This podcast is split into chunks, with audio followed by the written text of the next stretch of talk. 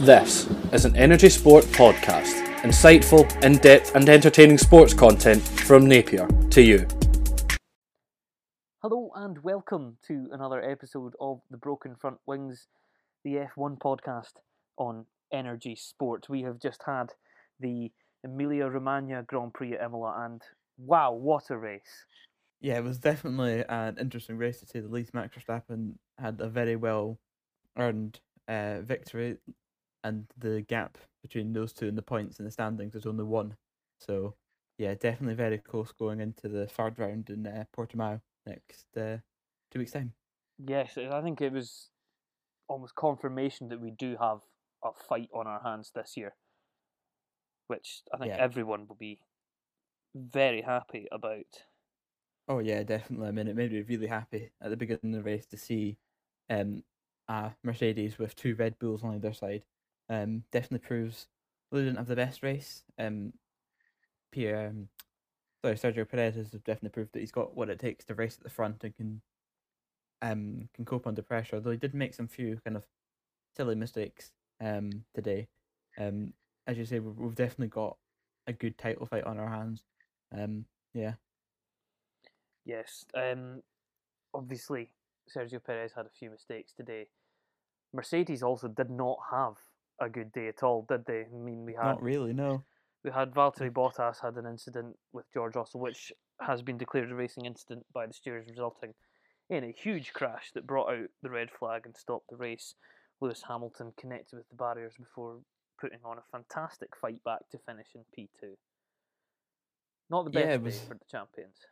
No, it was definitely not. I think Martin Brundle at one point said that Mercedes had lost three drivers in one lap, which is true because obviously George Russell's um, heavily connected and heavily tied into the Mercedes program. Um, yeah, I think the racing incident decision probably is fair because it was kind of both of their fault. Um, and Lewis Hamilton, it was a quite rare mistake from him. We don't really usually see him making uh mistakes, but it looks like he just lost it in the tricky conditions. But was able to get the engine running and not get stuck in the gravel. And was lucky with the resulting red flag that he was able to um crawl his way back up to second place. Mm. And I guess there has been some debate about the incident between George Russell and Valtteri Bottas. Uh, George Russell firmly thinking that it's Valtteri Bottas' fault. He said he moved across just enough to put George Russell off and give him a huge Yeah. tank slapper. What, what, did, what did you make of that incident? It was definitely interesting. You definitely saw Valtteri Bottas move and George Russell flinch, but it was quite close. Um, George Russell could have quite easily done that, even if Valtteri Bottas hadn't, because the edges of the track will be more slippery than the centre parts. Um, and just a one tiny part of your wheel on the track can then just spinning, and because they were so close to each other, if either one of them spun, it would have resulted in tears, like it did. Mm. Um, yeah, I think a racing incident, as I said, was fair, but it was quite funny because it was very much from Bottas's eyes, it was George Russell's fault, and from, George Russell's eyes, it was very much Valtteri Bottas's fault. Mm. And um, yeah, those two weren't very happy with each other, with Valtteri Bottas giving Russell the middle finger as they walked away, which I saw was uh, quite funny, and George Russell slapping his helmet. So, yeah, definitely um, emotions were running high at that point. I think it was a tricky incident to call because, of course, at the point where it happened, the track does naturally curve to the right. Yeah. which made it really tricky to kind of gauge actually what happened or who was at fault. So I think I tend to agree a racing incident was probably the way of the best way of doing it. Yeah, I think I saw it was quite funny that George Russell commented um after uh, afterwards when I think talking to uh, Sky Sports F one says that he thinks that Valtteri Bottas wouldn't have reacted in that way if it was a different driver. So either that's just George Russell just saying that because he's annoyed, or maybe there could be some tension between those two because Valtteri Bottas feels that his seat's under threat from George Russell. Definitely uh, food for thought. I think I think that was a little bit of a jibe from George to keep try and keep Valtteri on his toes. Oh yeah, definitely. But um, George had a really good performance in Sakhir when Lewis Hamilton was down with COVID at the end of last year, and um, yeah, he really gave Valtteri Bottas a run for his money and very nearly won the race. He did. Uh, George Russell very much the uh, the man in waiting at Mercedes for when either both Bottas or Hamilton are moved on. So, get, getting into some of the more details of the race, who is our driver of the day? For me, I would have to argue the case for Max Verstappen. He was supreme and he was frankly untouchable during the race today. Yeah, I'm. I definitely think he is a contender for driver of the day. I think he did come in second, just looking at the on-screen graphics while watching the race. Um, my personal driver of the day, even though he is my favorite driver, but I promise this decision isn't biased, is uh, Lando Norris. That is, Um, that is a very I strong think- shout. Yeah, I think he did win the driver of the day, but I think maybe because he is very popular with fans, so is Verstappen. Um, Lando Norris had a great race. He started on seventh and uh, worked his way up to third. Um, yeah, he definitely did uh, a cracking job. Didn't have the best of starts, but he had an amazing. Um, he really held off Lewis for a lot longer than I thought. Um, when I, when saw Lewis was closing in on him and had DRS, I was like, oh, that's it. Um, but he really held on to those soft tires, which are really struggling after 20 laps. Um, and he held off Lewis for about four laps. I think Lewis had four, I think it was four attempts on Lando Norris before finally getting into second place. So it was really, although Lewis Hamilton, many people will see he's in second place and go, oh, of course. But in my mind, this was really a hard fought second place. He did really earn this one and work for it, and Lando Norris had a did a great job and made him work for it. He didn't just give it to him. I was very impressed with Lando's defending. I like very much enjoyed the presence of mind from Lando to try and make Lewis go around the outside every lap. It was, I think, rather he covered off the inside every lap to prevent Lewis diving down the inside onto the racing line, and he made sure that if Lewis wanted that overtake, he was gonna have to work for it, and he did Oh, yeah, he- eventually. But that it was a spectacular battle, and Lando Yeah. kept his head under huge pressure from Lewis. Oh yeah, he's. You have to remember that Lando Norris is still pretty new to the sport. He's only eighteen months older than I am, which is um something that is quite crazy to think about. Um, and yeah, he's this is his third year. He's done really, really, really, really well. Um, at his time in McLaren, he got a podium at the first race last season, so we we know that he's um a proven podium finisher. He's he's really good under pressure, as you say, and a lot of drivers potentially would have flinched having Lewis Hamilton dive at you four or five times, but Lando Norris was very able um, and very capable to hold them off until the inevitable came. Um, but I think if he was on soft tires, sorry, on medium tires, um, he potentially could have held on to second place. Um, I think the decision to put him on soft tires was a good one for McLaren. I think if he was wasn't on um the softs, he would have struggled initially out of the pits and would have struggled to hold off the Ferrari of Charles Leclerc. Um, but yeah, it was interesting. because tires were really struggling by the end of it, complaining about vibrations and things like that. I think a couple of times he accidentally pressed the clutch as well, so we all kind of had a um a sinking feeling, thinking that he was going to have technical problems. Mm. I think the the decision to go on soft tires was definitely the right one. It sort of it made him instantly able to try and get Leclerc off the line and succeed because he was able to get the tires fired up and back into temperature range much quicker than the ones on than those on mediums were. Um, with the exception of Max Verstappen, who took off like a scalded rat after that safety car restart. Oh god, yeah, he um he was really flying.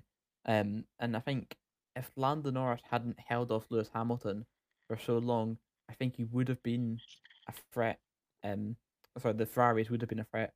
And I think he probably could have lost third place if um Lewis maybe got past him on the first or second try. So yeah, he really showed what he's made of, Lando Norris. Mhm. Um definitely my driver of the day without a doubt.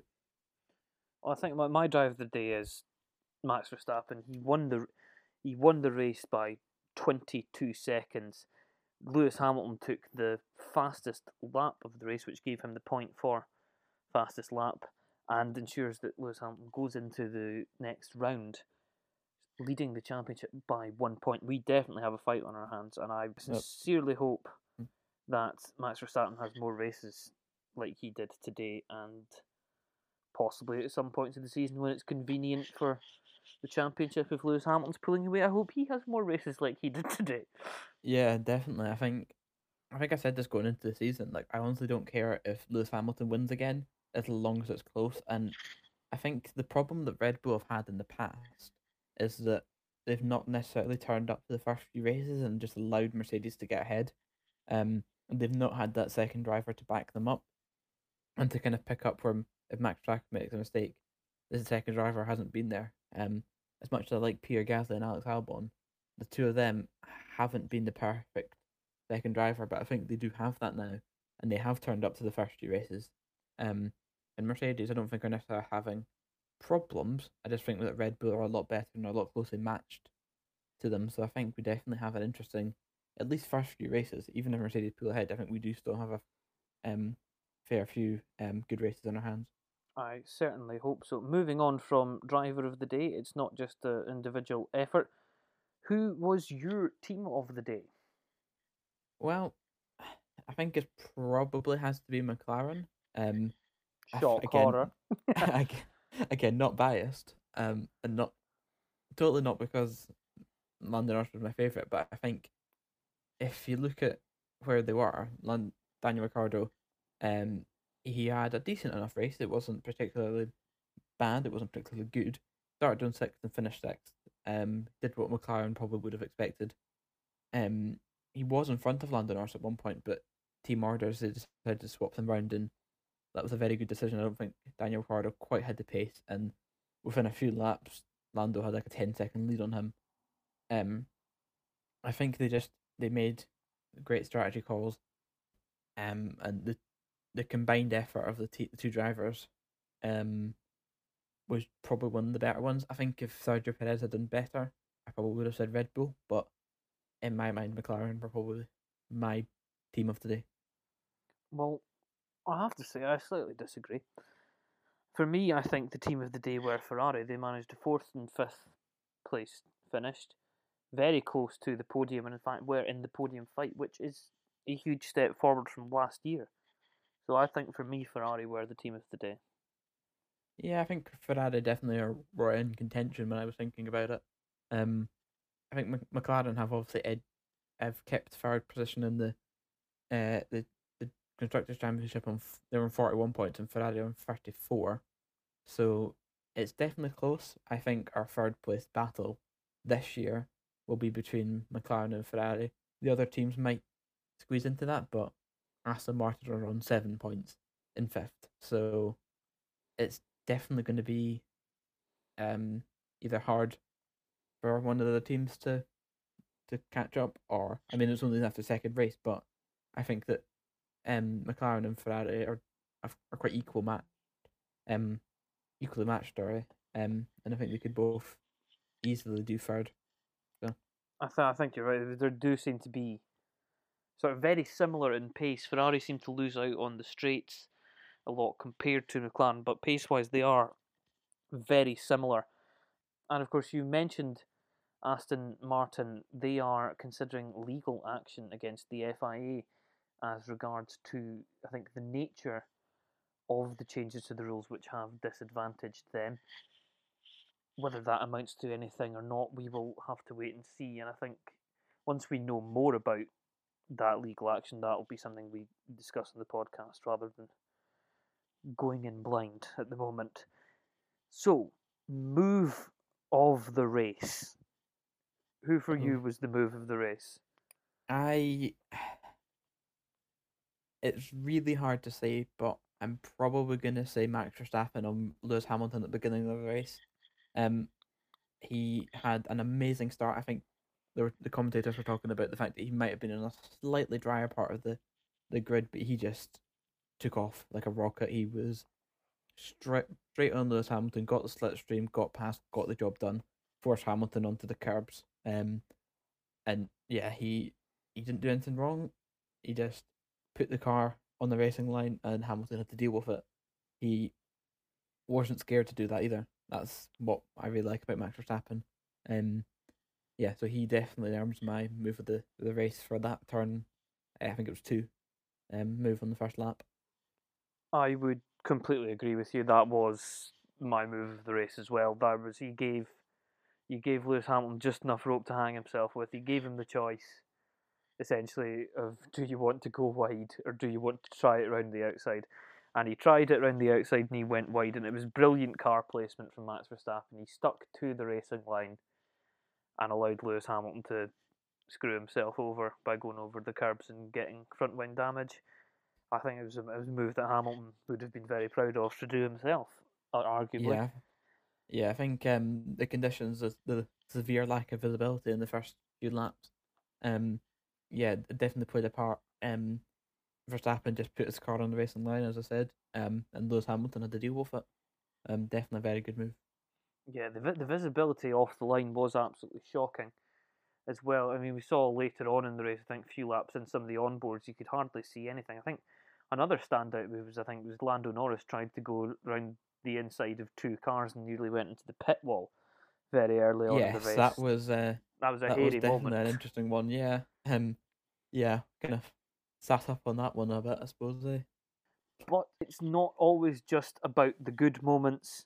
There was a fair few mistakes going on out there today. So let's talk about who had shocker of the race. In my view, the person who had the sh- a shocker of a race, I think Sergio Perez had an absolute shocker of the race. He started from the front row. Yeah, I would agree. He overtook two cars behind the safety car, didn't give the place back, got a 10 second penalty, spun it when running in P4, and just that would be one that Sergio Perez would rather forget, I think, after today. Moving on to the next one, very much in his mind already. Yeah, I think for me personally, my um, my my shocker personally would probably be uh Sebastian Vettel. He he didn't have a brilliant qualifying, put it on thirteenth, but he was kind of just nowhere. He um, I think they were having some brake by wire issues. He didn't have his all his his tires on the car within five minutes of the start, so they got a penalty. Yeah, he just he just didn't really have a standout performance. He his fastest lap was a one nineteen um zero, and the fastest lap of the race was a one sixteen seven. So you know, he was quite a bit off the pace. Lance Stroll, his fastest lap was a one eighteen nine. So the Aston Martin, although not not tremendously quick, wasn't as bad as it seems like if you only look at Sebastian Vettel. Ve- He, yeah, he just didn't really um have any standout performances. He just kind of was nowhere. Vettel, I think, was also suffering with gearbox problems as well. They retired him with a lap to go, so they, under the regulations, if they do that, they can fit the new gearbox to the car because the gearbox was broken. Yeah, Aston Martin had a lot of issues this weekend. Both of the cars uh, had the rear brakes on fire on their laps to the grid. So that's not going to be driver error or anything. That's that's a major issue on the car if that happens to both of them. Um, Yeah, I think it was a I think it was a problem with the brake by wire system, which is also the system that can what brake by wire means is that when the drivers press the brake pedals, they're not directly controlling the brakes, so the car kind of although it's mainly the drivers, the, the brake by wire system mainly controls the actual um the brake the me- mechanism. I believe I'm not entirely sure, but anyways, they had problems with their brakes, problems with their gearbox. It's just not much was going right for Aston Martin at this weekend. No, it didn't seem to be. It looks if it doesn't rain, it pours for Sebastian Vettel. By the looks of things, unfortunately, at the moment, one of the oldest drivers on the grid, one of the wisest heads. But of course, there is three rookies on this grid, so let's talk a little bit about them, how they fared this weekend. Let's start off with Mick Schumacher, who had a bit of an incident where he went into the pit wall, lost his front wing, and had to trundle around for a couple of laps without a front wing under the safety car because his they'd closed the pit lane to try and recover the damaged front wing of his car. Minor incident on the whole. What did we make of uh, Mick Schumacher's performance this weekend? Um, well, it, it was decent enough. He finished sixteenth, but that was second last after the retirement. Um, put on eighteenth on the grid, so it wasn't too too bad. Ahead of his teammate, Haas have not really um put a priority on developing this year's car. Because I think Guenther Steiner put it that they could spend a few million developing this year's car, then ultimately lose out on many more millions because they've they're not able to develop next year as much. So it's a smart move for them uh, financially. They're a team who's struggling. Um, I'm not sure how many years left they have in Formula One. I think they've got a few at minimum, but after that, it's kind of unclear. Um, yeah, next year they're gonna have to. They're spending all their money developing next year. So the car this year pretty much is the same as last year, which was pretty terrible. Um, they're a team that are either doing very well or very bad. I think they had P four one year, um, and they're now basically last or second last. Mick Schumacher, he seemed to get the most out of that Haas, and the most out of that Haas really isn't much. So he had a decent enough race, other than just losing it. But the conditions were quite hard, and for a rookie to be put into those conditions in their second race, I think all three of them did an okay job. I think what stood out for me is the fact that despite spinning, losing your front wing, and doing a couple of laps without a front wing, Mick Schumacher still managed to finish ahead of his teammate Nikita yeah, Mazepin, he, um... who had who had a spin and an incident which Martin Brundle begrudgingly said was not his fault after he crashed into Nicholas Latifi on lap one. What do we make of Mazepin's performance today? It was, I suppose, what he needed. Um, he had a pretty awful first race. I think he landed, lasted uh, three corners. This time he lasted a whole race. So, although he was last, he finished. Um, I think that's our expectations of him. I don't want to be too mean to the guy, but our expectations of him are pretty low. He met them. Um, yeah, he. The Haas is pretty terrible. As I say, the conditions were hard. He did well not to have too many problems in those conditions. Um, yeah, I think if he was, if you looked at either of those races and you asked somebody who didn't watch any of them to say which one did would he spin on lap three, you'd look at this one because it was hard conditions, rather than the one where the race was completely dry. So yeah, he did okay. Just did okay, I think. He he waited until much further into the race to have his customary spin, yeah. which yes, which he spun at Acque Minerali, uh, in the latter stages of the race. I think he had. I mean, he had a fairly awful Friday in that he started the FP1 with a spin and ended it with a crash.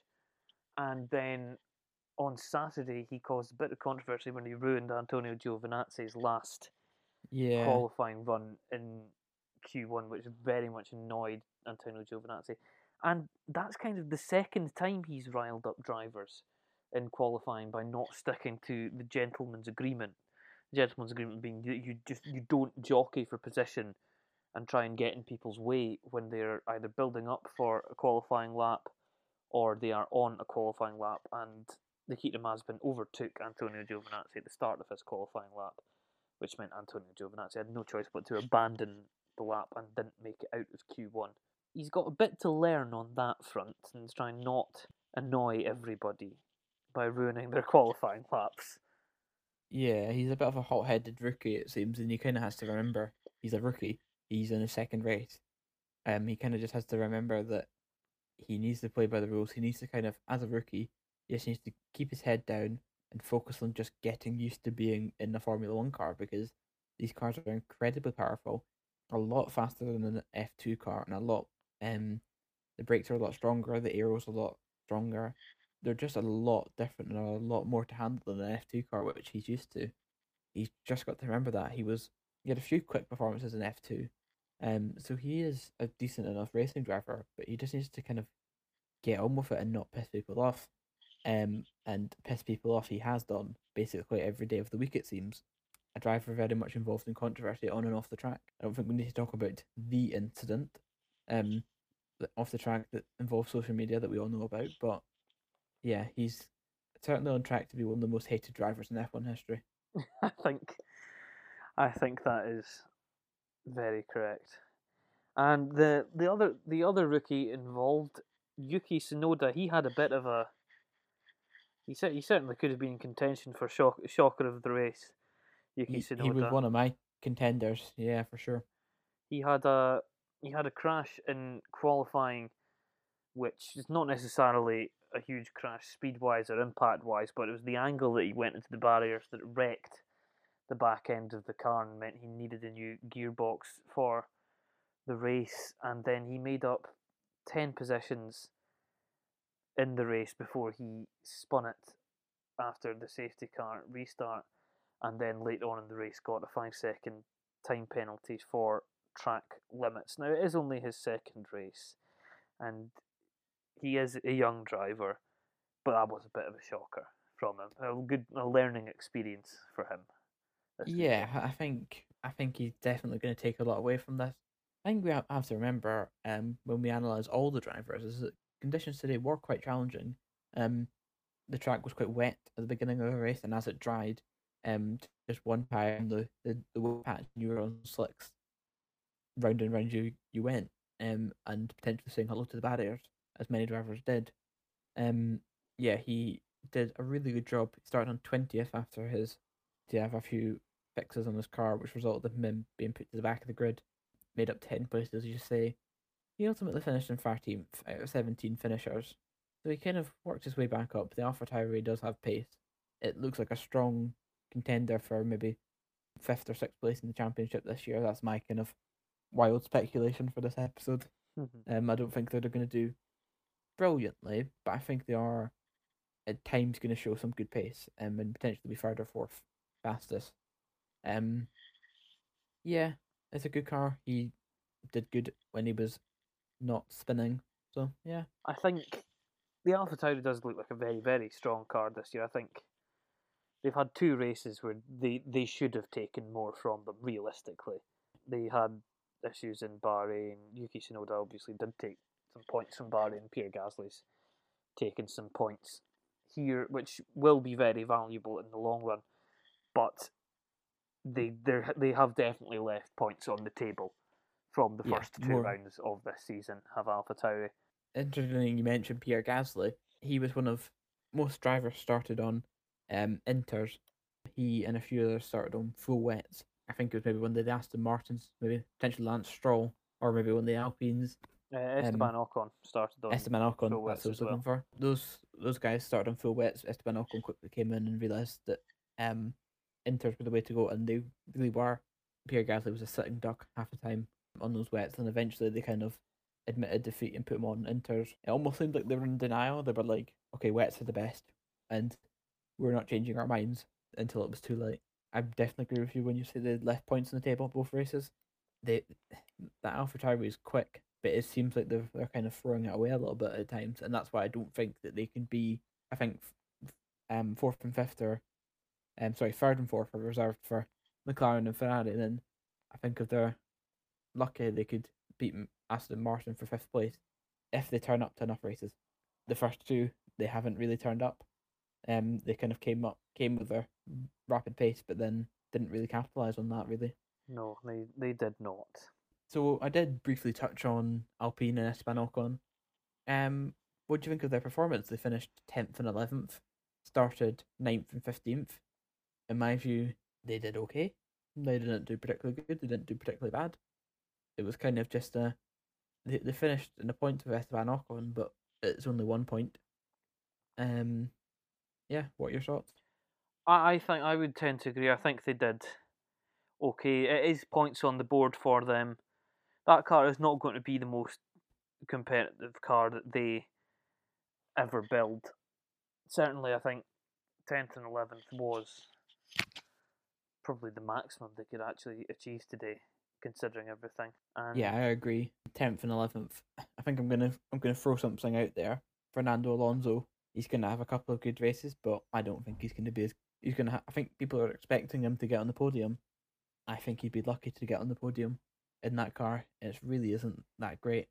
I mean, they're currently sixth in the constructors' championship, ahead of Alfa uh, Romeo, and one point behind Aston Martin. So, looking at the constructors' table, you can kind of see in the top six, you can see three clear battles.